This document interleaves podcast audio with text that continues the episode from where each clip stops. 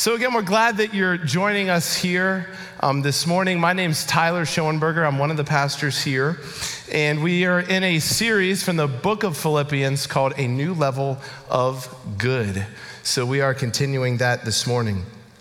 You know, there's certain people in our lives that God brings into them that when you think of these certain people, when you remember them, your heart is just filled with good things with good memories, with joy when you just think of these people.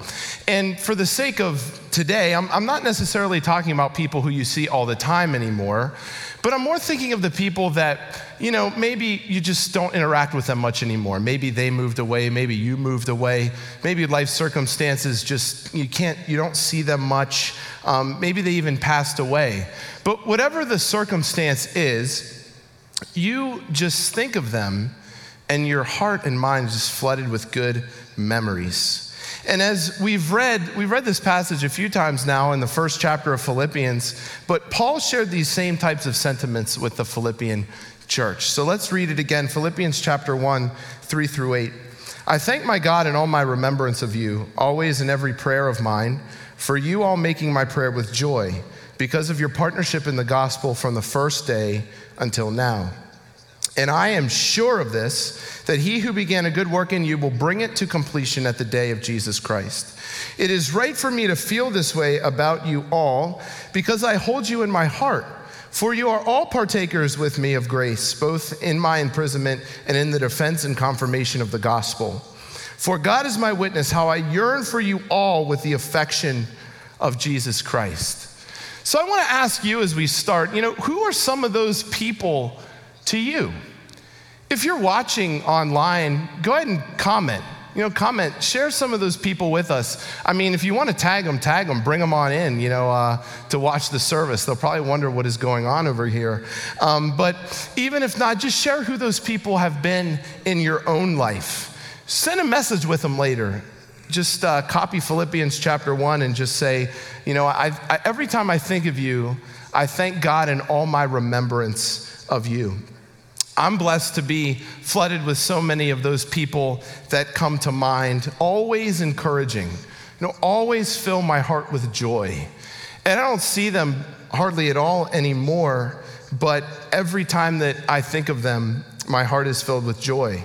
I mean, you don't, I mean, you're not going to know who these names are. Maybe you're watching, but um, Pastor Jeff Wells, Jesse Topper, the Criswells, the Blacks, the Kendalls, Troy Miller, Tyler Miller, Wesley Stoutenauer, Justin Fink. You know, every time I think and just say those names, my heart is filled with joy and remembrance. And I thank God for who they are to me and what they've meant to me over the course of my life. And you know, I've barely even scratched the surface of people that I could name. I'm surely blessed because of that. But again, every time I think of them, my heart is just filled with joy and great things. And when Paul starts Philippians, he has those same types of feelings toward the Philippian church. But have you ever wondered why? Why? What made the Philippian church so special to Paul? Just let me highlight these verses again. Verse 7, he said, It is right for me to feel this way about you all because I hold you in my heart. Verse 8 says, For God is my witness, how I yearn for you all with the affection of Christ Jesus. These people he's writing to certainly hold a special place in his heart. And we can actually discover why by looking at Acts chapter 16. Acts chapter 16 is the account of Paul's first visit to Philippi where the Philippian church started. Acts 16, verse 12, it says, And from there to Philippi, which is a leading city of the district of Macedonia and a Roman colony, we remained in this city some days. So in this story, Paul and Silas, they meet three different people and start the church in Philippi. They start the church in, of Philippi into motion. And I believe that why Paul had such an affection toward the Philippian church, toward these people, was the relationship that he had with these people from the very beginning. Look again at verse 5, right? Philippians 1 5. Because of your partnership in the gospel from the first day until now. And in Acts 16, we actually get a picture of what those first days looked like and who the people were that were a part of it. And the first person we hear mentioned in Acts 16 is a woman named Lydia. So let's look, Acts 16 13. Let's continue on. And on the Sabbath day, we went outside the gate to the riverside where we supposed there was a place of prayer. And we sat down and spoke to the women who had come together. It's like a Sabbath women's Bible study on the river, okay? It's pretty cool. One who heard us was a woman named Lydia from the city of Thyatira, a seller of purple goods, who was a worshiper of God. The Lord opened her heart to pay attention to what was said by Paul. And after she was baptized, and her household as well, she urged us, saying, If you have judged me to be faithful to the Lord, come to my house and stay. And she prevailed upon us. Now, the first thing I want to mention about the church in Philippi is that the very first convert in the church was a woman. So I want to give a big old shout out to all the women out there, all right? Girl power, or whatever you want to say. Never underestimate the part that women have to play, play in the spread of the gospel to the ends of the earth, the grand story. Women are not second tier citizens in the kingdom of God. Lydia was baptized, and then her whole household was as well. Lydia's house became the headquarters for the beginning of the Philippian church. You know, maybe why the Philippian church was so successful in the first place was that it had a women's touch, a woman's touch from the very beginning, all right? Yeah, I'm not I'm not too manly to admit that, okay? It was started with a woman. And Lydia was a remarkable woman. She really was. It's important to understand her background. It says she was from the city of Thyatira, which was known for wool and dying, not like dying, but dye is in dyeing clothes, okay? She was from Thyatira, but she had a house in Philippi, most likely because Philippi was, as verse 12 said, a leading city in the district of Macedonia. So let me paint this picture for you. Lydia is from Thyatira. She has a house in Philippi. She sells purple goods, which, by the way, purple was a very expensive dye. So, all of this into account translates into this Lydia was loaded. she was rich, filthy, rich. She was an experienced business woman.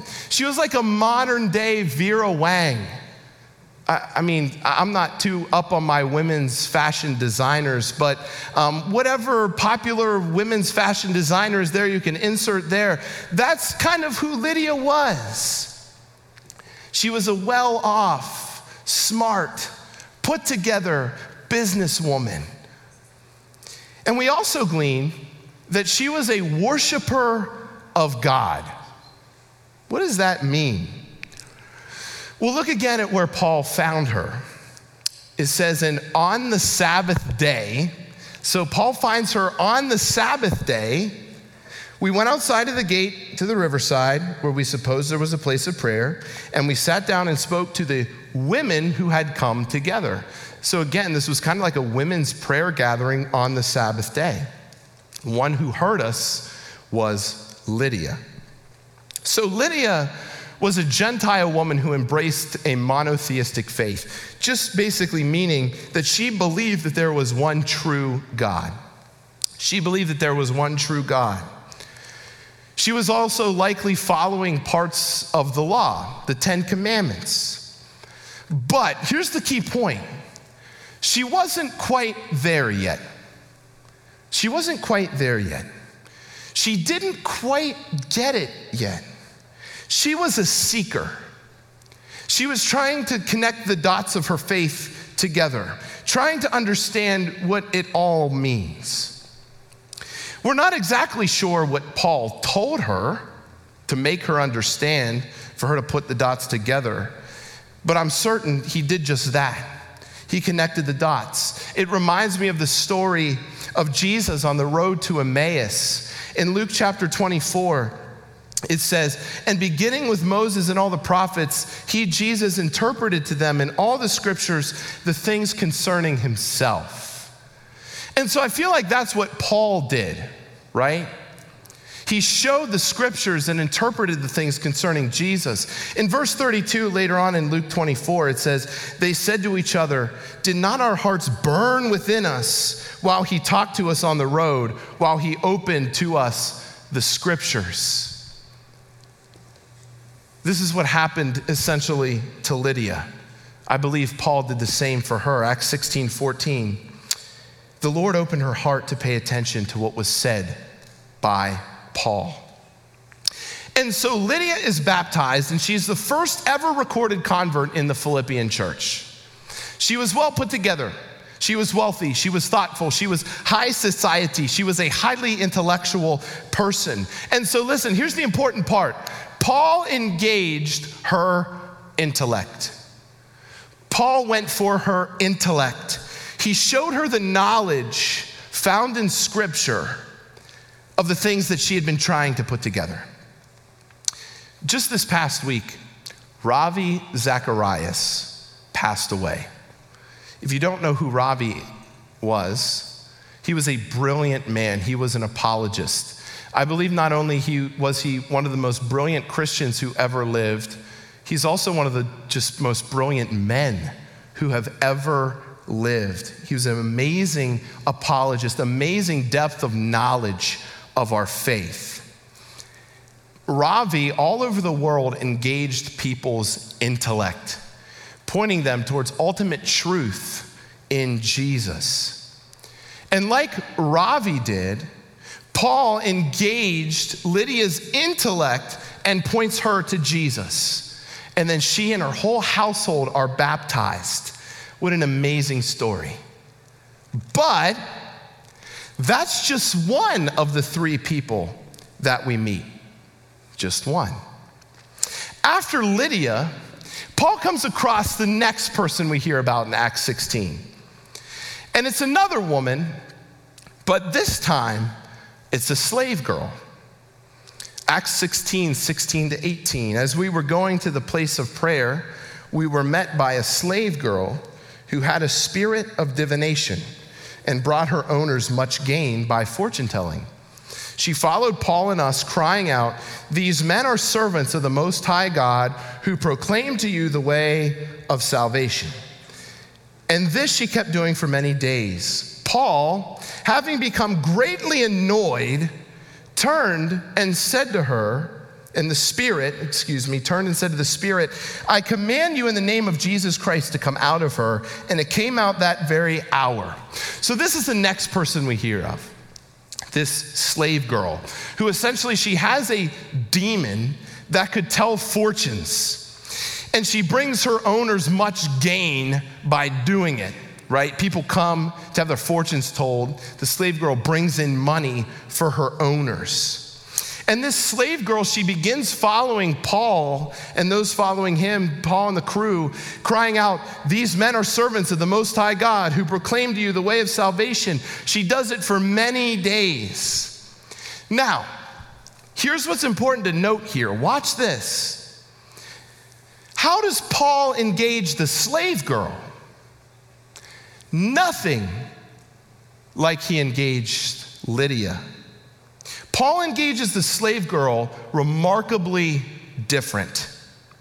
Look what he does. Paul, having become greatly annoyed, turned and said to the Spirit, I command you in the name of Jesus Christ to come out of her. Paul didn't engage this girl's intellect at all. He didn't sit down with her and say, Hey, do you know that you have an evil spirit inside of you? Let me turn to the pages of scripture that explain it, and let me explain to you what's going on in your life. He didn't do that. He approached it and he said right to the spirit inside, in the name of Jesus, come out of her. He knew that there was a spiritual battle going on with the slave girl. So Paul engages Lydia with intellect and knowledge. But Paul engages the slave girl spiritually with spiritual power and with spiritual authority. I command to you in the name of Jesus Christ, come out of her. Listen, this is important. Some of us may be fighting spiritual battles with intellect. That ain't gonna work. It's not gonna work. Maybe you need to quit reading more books, quit reading more articles to solve your problem, and you just need to get on your face and pray, Deliver me from evil, O Lord. Break the chains inside my heart. And some of us, we think we're fighting spiritual battles when all we need to do is just to get in the Word. Get in the Word and see and learn more about who God is. The Philippian church was started by engaging one woman's intellect and then engaging another woman's spiritual state, her spiritual battle.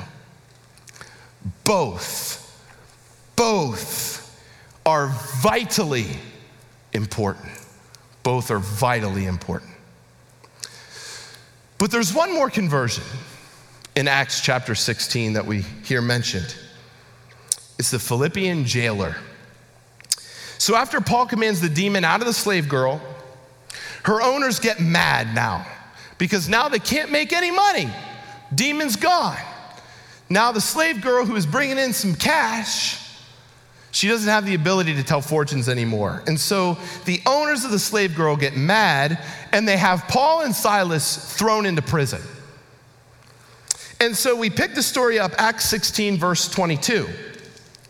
The crowd joined in attacking them, and the magistrates tore the garments off them and gave orders to beat them with rods. And when they had inflicted many blows upon them, they threw them into prison, ordering the jailer to keep them safely. Having received this order, he put them into the inner prison and fastened their feet in the stocks. So, our first introduction to the Philippian jailer is that he was ordered to keep Paul and Silas safely in prison. The jailer keep them safe in the prison.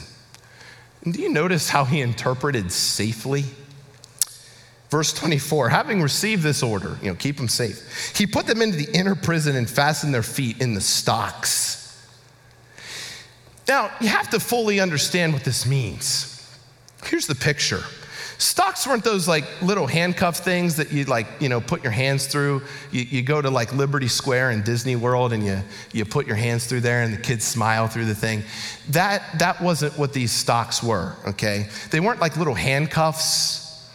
They were actually contortion devices that would contort your body into specific postures so that your whole body would be forced into horrible cramps you would just continually cramp up because your body's in a position that it was never meant to be in. So the jailer wasn't really a nice guy. He was like, hmm, how can I keep him safe? I know, I'll put him in the inner prison in the stocks and just mess them up for a while. That was his interpretation of keep them safely in prison. But watch what happens. Verse 25. About midnight, Paul and Silas were praying and singing hymns to God, and the prisoners were listening to them. And suddenly, there was a great earthquake, so that the foundations of the prison were shaken. And immediately, all the doors were opened, and everyone's bonds were unfastened. When the jailer woke and saw that the prison doors were open, he drew his sword and was about to kill himself supposing that the prisoners had escaped. So, we don't have much background on the Philippian jailer. We just gather a few things from what we hear.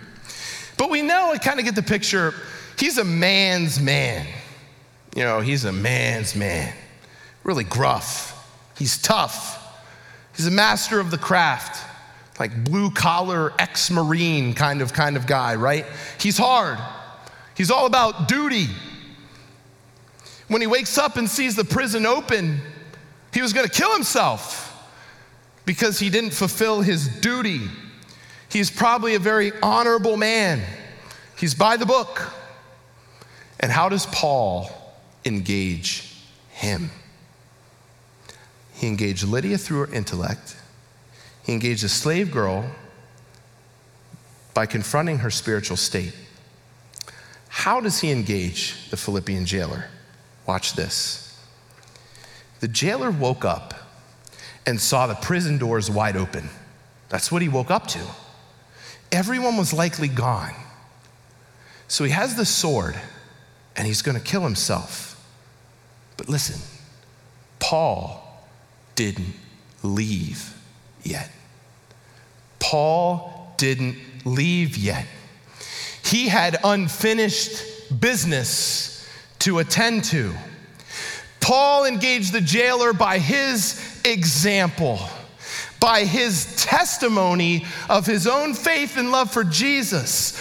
Paul and Silas didn't run out of the prison because they had already been released from prison, the prison of our sin. And so Paul and Silas decided, I'm going to stay a little longer and show this man what love is. With full courage, now as always, Christ will be honored in my body, whether by life or by death. For to me, to live is Christ, and to die is gain.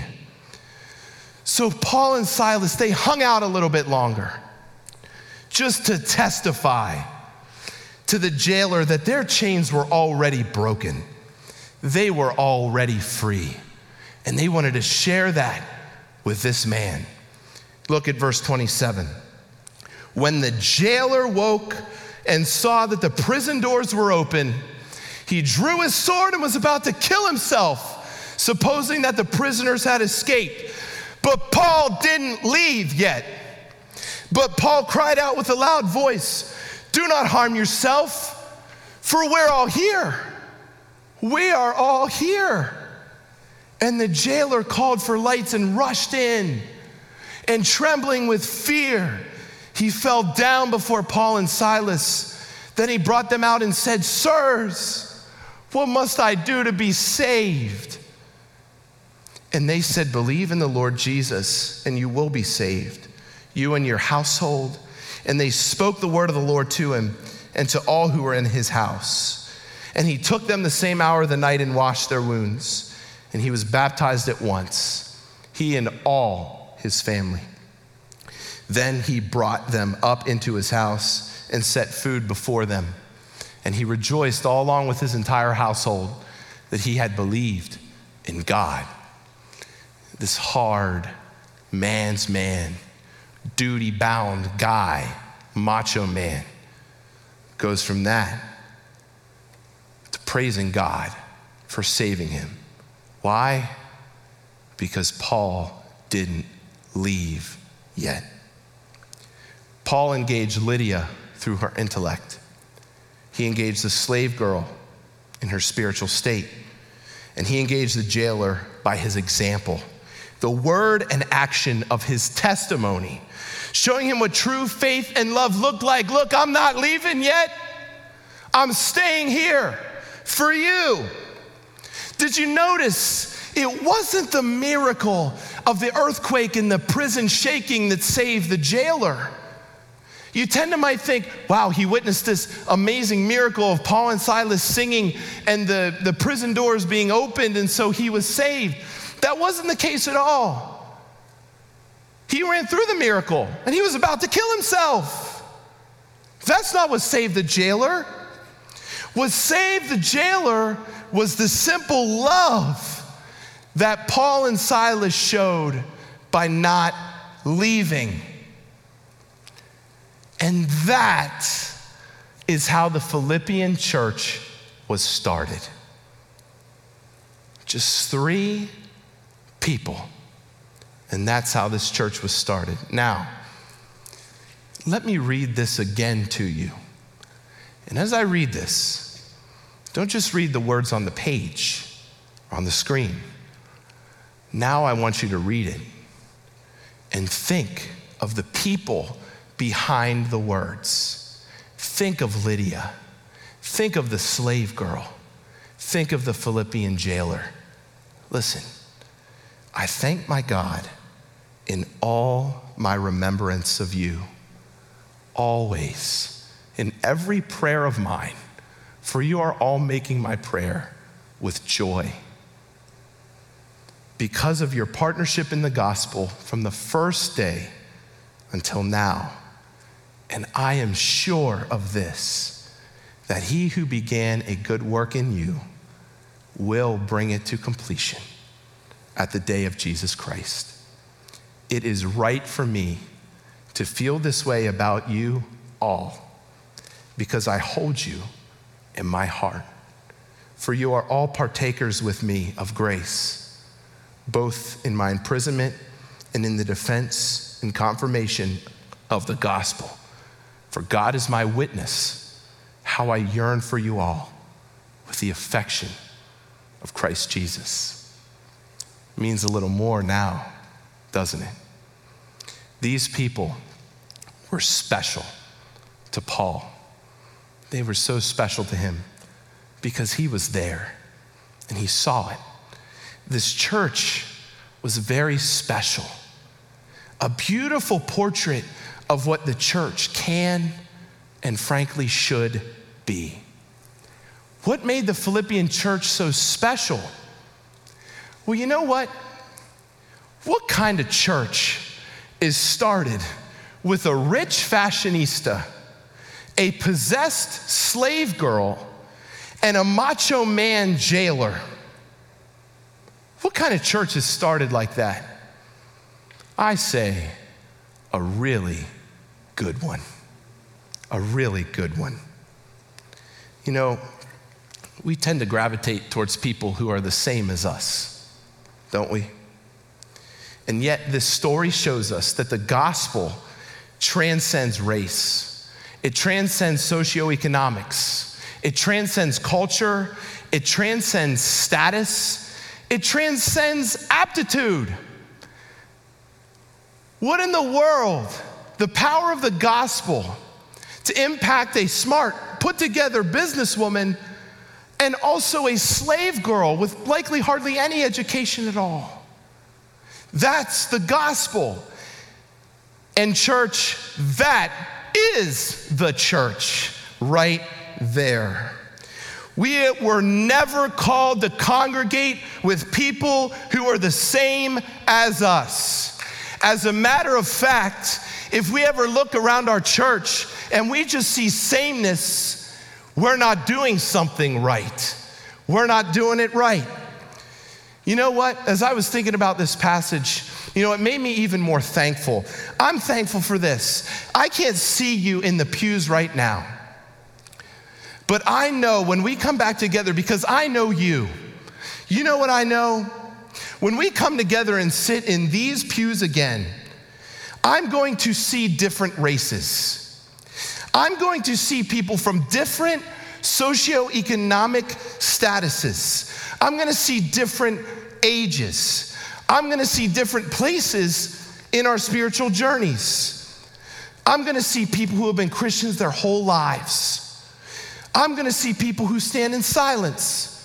I'm to stand, see people who dance and yell. I'm to hear people shouting. I'm to see people who just became Christians. I'm even to see non Christians. Why?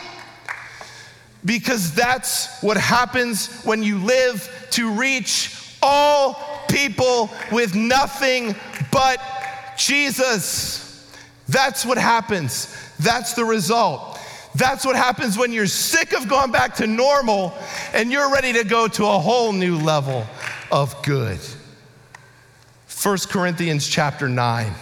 For though I am free from all, I have made myself a servant to all, that I might win more of them. To the Jews, I became as a Jew in order to win Jews. To those under the law, I became as one under the law, though not being myself under the law, that I might win those under the law. To those outside the law, I became as one outside the law, not being outside the law of God, but under the law of Christ, that I might win those outside of the law. To the weak, I became weak, that I might win the weak. I become all things to all people, that by all means I might save some. I do it all for the sake of the gospel, that I might share with them in its blessings. Listen, that's why Paul can reach Lydia, and he can also reach the slave girl, and he can also reach the Philippian jailer. What made the Philippian church so beautiful is the collection of these different people who were all shown the depth of the gospel in similar and yet very different ways. The level of diversity and the level of unity found in the Philippian church is something to be cherished, reminded of, and to strive for. How did this church, started with such a ragtag team of people, become the church that probably, arguably, Paul praises the most in the New Testament? How does that happen? Because they were focused on nothing but Jesus. That's the only explanation. That's it. Look at Philippians chapter 1, verse 25 now. Look at this. Convinced of this, I know that I will remain and continue with you all for your progress and joy in the faith, so that in me you may have ample cause to glory in Christ Jesus because of my coming to you again. Look, watch this verse. Only let your manner of life be worthy of the gospel of Christ, so that whether I come and see you or am absent, I may hear of you that you are standing firm in one spirit with one mind, striving side by side for the faith of the gospel. Now, verse 27. I've heard this quoted before, but not in context. Oh, this is this is just a golden law driven verse that you can just pull out and have some real fun with, right? Well, let your manner of life be worthy of the gospel of Christ. So you can't watch that movie, and you can't listen to this music, and you have to act like this, and here's what you can buy, and here's what you can't buy. You know, we love that one. That's, that's a great law verse. Well, just make sure your manner of life is worthy of the gospel. There. But look at the passage again. You misread it. Let me take the clause out about whether I come or am absent. I'm allowed to do that, by the way. It's, it's, I'm not taking things out of context here. I'm doing a prove a point, okay? So there you go. Now let me pull this out. Only let your manner of life be worthy of the gospel of Christ, so that I may hear that you are standing firm in one spirit, with one mind, striving side by side for the faith of the gospel. Isn't that striking? Listen, our manner of life being worthy of the gospel isn't about all those legalist things that we attach to it. Our manner of life being worthy of the gospel is when we are standing firm in one spirit, in one mind, striving side by side for the faith of the gospel. What's the new level of good that we've been talking about? What is it? Here it is. That's what it is. I think that this new level of good isn't just for Reach Church, but it's for the church all around the world. It's about time that we strive side by side for the sake and faith of the gospel with one mind, with one spirit. So I just have one more question Are you ready? Are you ready for this? Ready to get your mind blown Oh, here we go. This is why I had to stand up today. Let me just rearrange the verse in a different order. Oh, here we go again. I promise I'm not changing the context, okay? Look, only let your manner of life be worthy of the gospel of Christ, so that I may hear of you that you are standing firm with one mind, in one spirit, striving side by side for the faith of the gospel. I counted three. Watch this. Let your manner of life be worthy of the gospel so that I may hear that you are standing firm with one mind. You might say, with one intellect. Why? To reach the Lydias of the world. Stand firm in one mind so we can reach the Lydias of the world. Listen, we're not going back to a new level of normal. Those days are over. We're not going back to shallowness anymore. We're not going to let busyness hamper our time in getting in the Word and growing in our knowledge of Jesus. We're gone to a new level of good in our intellect. And I'm not talking about playing how many theology seminary words I can say in a sentence or debating how many angels can stand on the head of a pin. That's not what I'm talking about. I'm talking about articulating how the grand story of Scripture is about nothing but Jesus, that it is finished, and we're sharing nothing but one message with one mind. So, to all the Lydias out there, we say, We're coming for you. Now is your day of salvation. Let your manner of life be worthy of the gospel, so that I may hear that you are standing firm in one spirit. In one spirit to reach the slave girls of the world. We're not going back to a new level of normal. We're not going back to the mundane and the routine. Those days are over. They're over. We're not going to church to check a box anymore. We're not going to be snooty. We're not going to be snobby and so out of touch that we forget about the real battle right in front of us. We're going to a new level of good with one spirit. We're going to realize that there's no more room for the mundane and the routine when we're going to spiritual battle for our brothers and sisters in Christ and those who are right there we're going to battle for them. That's who we're going to battle for.